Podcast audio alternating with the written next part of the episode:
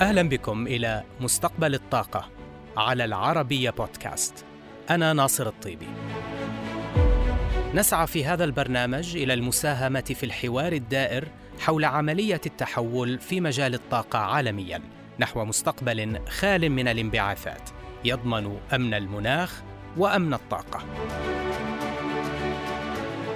بعد محاولات استمرت لعقود لم ينجح غاز الهيدروجين بتحقيق طموحات من راهنوا عليه كمصدر أو ناقل للطاقة. هذا بالرغم من استمراره في لعب دور محوري كلقيم في عدة صناعات كمعالجة النفط الخام وإنتاج الميثانول في صناعة البلاستيك أو إنتاج الأمونيا وهو المكون الرئيسي في صناعة الأسمدة. ينتج العالم حاليا 90 مليون طن من الهيدروجين سنويا. جله من الوقود الأحفوري الذي يصدر الانبعاثات في الهواء. فصناعة الهيدروجين اليوم تستهلك 5% من إنتاج الغاز الطبيعي و2% من إنتاج الفحم. وتولد صناعة الهيدروجين نحو 800 مليون طن سنويا من الانبعاثات أي ما يعادل الانبعاثات السنوية لأكبر اقتصاد في أوروبا ألمانيا. لكن ومع تصاعد المخاوف عالميا من آثار التغير المناخي يبدو بأن اللحظة التاريخية للهيدروجين في مجال الطاقة قد باتت وشيكة. فلا يفوتنا بأن غاز الهيدروجين يحترق بشكل نظيف مخلفا الماء ومن دون إصدار أي انبعاثات من ثاني أكسيد الكربون.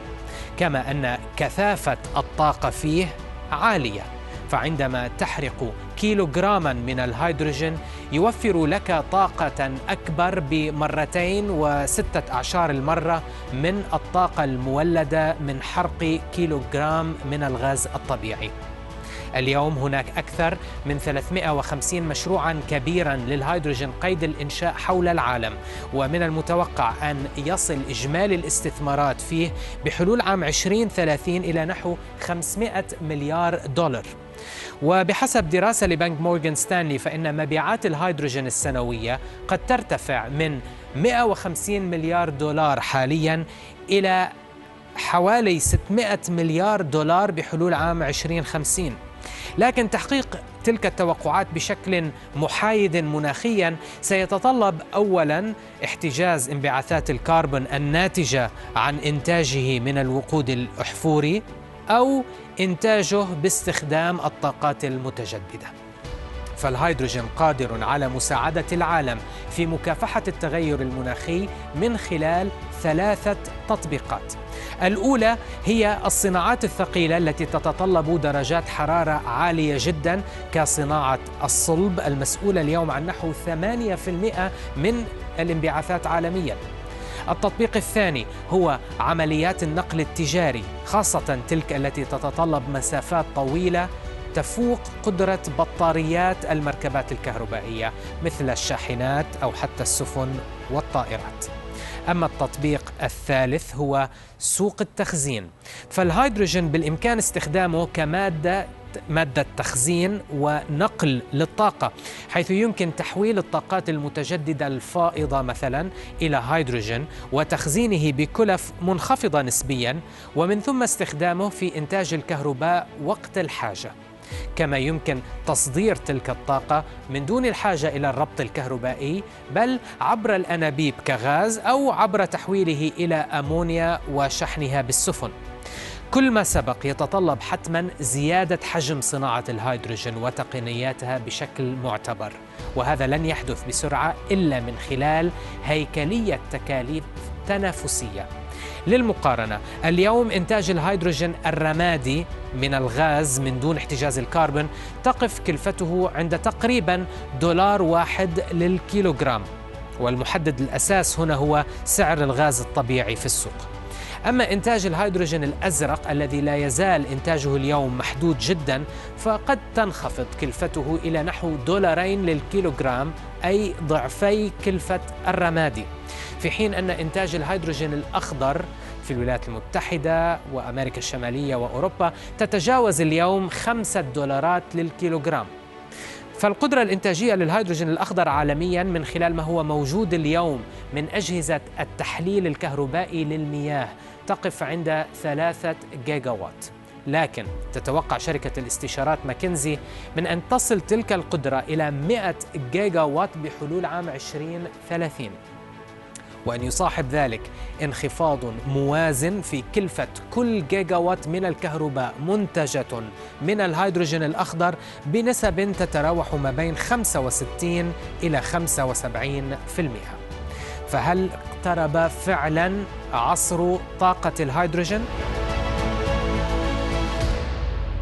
شركة Air Products واحدة من أكبر اللاعبين الصاعدين في مجال التقنيات الجديدة لإنتاج الهيدروجين النظيف وهي شريك في أكبر مشروع للهيدروجين الأخضر في العالم في نيوم السعودية. قابلت رئيس Air Products سيفي قاسمي للحديث عن مستقبل الهيدروجين والدور الذي يمكن لهذا الغاز أن يلعبه في عملية تحول الطاقة. وسألته بداية ما إذا كان عصر الهيدروجين بات بالفعل وشيكا هذه المرة على عكس المرات السابقة. بداية شكرا لك ناصر على استضافتي في برنامجك. أعتقد أن هذه المرة الأمر سيكون مختلفا عن المرات السابقة. انظر إلى قوة الرأي العام. قبل ثلاثين أو أربعين عاما لم يكن لدينا هذا الكم من الأدلة العلمية المتعلقة بالتغير المناخي.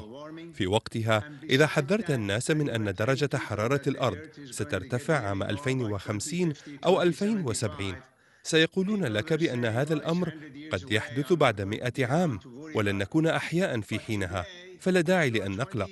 لكن اليوم إذا كنت شابا في العشرين من عمرك وقالوا لك بأن حرارة الأرض سترتفع بحلول عام 2050 أو 2070 فسيقلقك هذا الأمر لأنك ستكون على قيد الحياة لترى ذلك بنفسك. وبالتالي فإن الأدلة العلمية حول التغير المناخي أصبحت واضحة للجميع والناس لا سيما الشباب سيشكلون قوة هامة في تشكيل وتغيير الرأي العام حول هذا الموضوع وإجبار صناع القرار على التعامل معه public opinion and forcing the politicians to act. في ضوء نظرتكم المستقبلية لاقتصاد الهيدروجين كيف تقوم شركتكم بالتموضع للاستفادة من ذلك؟ أعطينا نبذة عن استراتيجيتكم وكيف تنوون استخدام ميزاتكم التنافسية في هذا المجال ناصر ناصر نحن حاليا الشركة الرائدة عالميا في إنتاج الهيدروجين طبعا عبر إنتاجه من الوقود الأحفوري ونهدف إلى أن نصبح شركة الغازات الصناعية الرائدة في العالم في إنتاج هيدروجين المستقبل. وهو ذاك الهيدروجين الذي وصفته أنت في المقدمة. الهيدروجين المنتج من المصادر الأحفورية ولكن المقرون بتقنيات احتجاز انبعاثاته من ثاني أكسيد الكربون والمعروف بالهيدروجين الأزرق. وهو أيضا الهيدروجين المنتج من الطاقة الهوائية أو الشمسية أو الكهرومائية والمعروف باسم الهيدروجين الأخضر.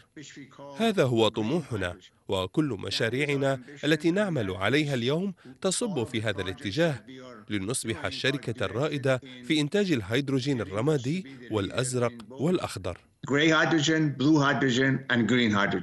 ما هي الطريقة الأنسب لقيام الحكومات عالميا بدعم اقتصاد الهيدروجين؟ هل عليها تحفيز المنتجين أم دعم المستهلكين أم على الحكومات خلق الطلب بنفسها وأن تكون هي المشتري النهائي والحصري لما تنتجه مشاريع الهيدروجين؟ أؤمن بقوة بأن دور الحكومات يجب أن ينصب في اتجاه تحفيز المستهلك على استخدام الطاقة النظيفة.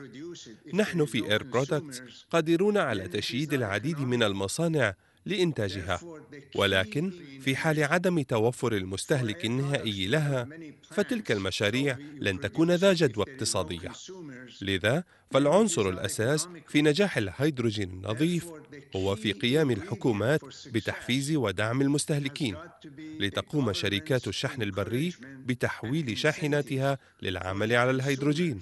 وليقوم مصنعو الصلب في تحويل مصانع صهر المعدن إلى الهيدروجين حيث أن دعم المنتجين لن يحل المشكلة في رأيي إلا أن دعم المستهلكين سيخلق الطلب وهو الذي بدوره سيحفز الشركات التجارية على تأمين الإمدادات والإنتاج.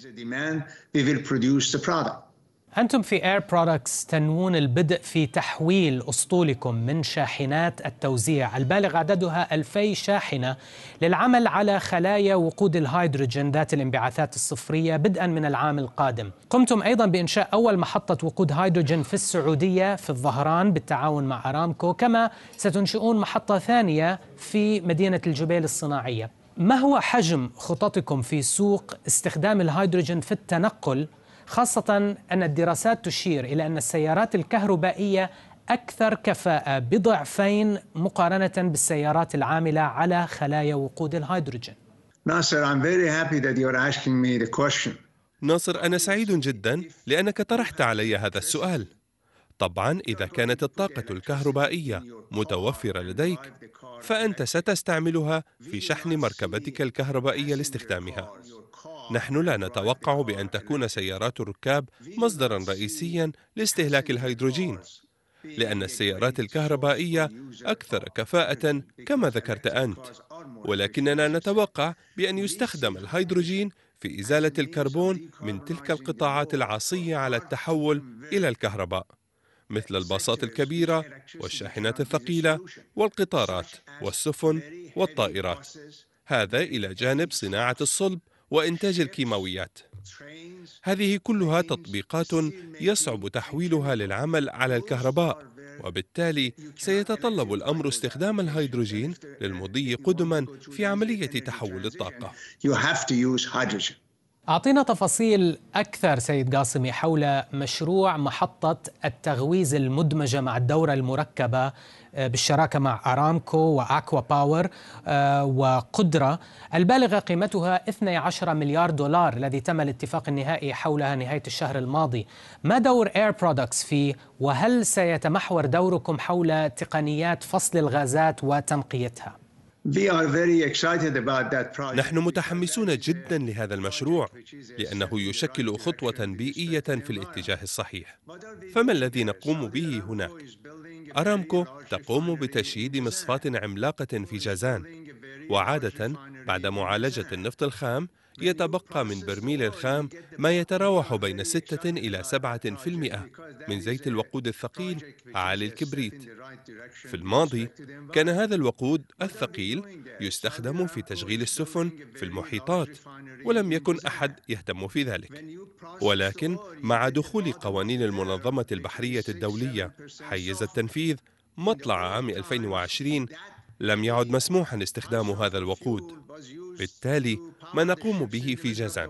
هو استخدام هذا الوقود الثقيل عالي الكبريت من خلال تغويزه ومن ثم إزالة الكبريت وإنتاج الغاز الاصطناعي والذي يشبه الغاز الطبيعي ليستخدم هذا الغاز في تشغيل محطة الكهرباء. وإنتاج الطاقة الكهربائية إلى جانب التخلص من مواد مضرة للبيئة. دور Air Products سيتركز في استخدام تقنياتها في فصل الهواء لأن عملية التغويز تتطلب كميات معتبرة من الأكسجين. ولهذا السبب سنقوم بتشييد أكبر مرفق للغاز الصناعي في العالم لإمداد محطة الكهرباء هناك. كما سنستخدم تقنياتنا في عملية التغويز. هذا بالطبع إلى جانب شركائنا في أكوا باور الخبراء في إنتاج الطاقة الكهربائية.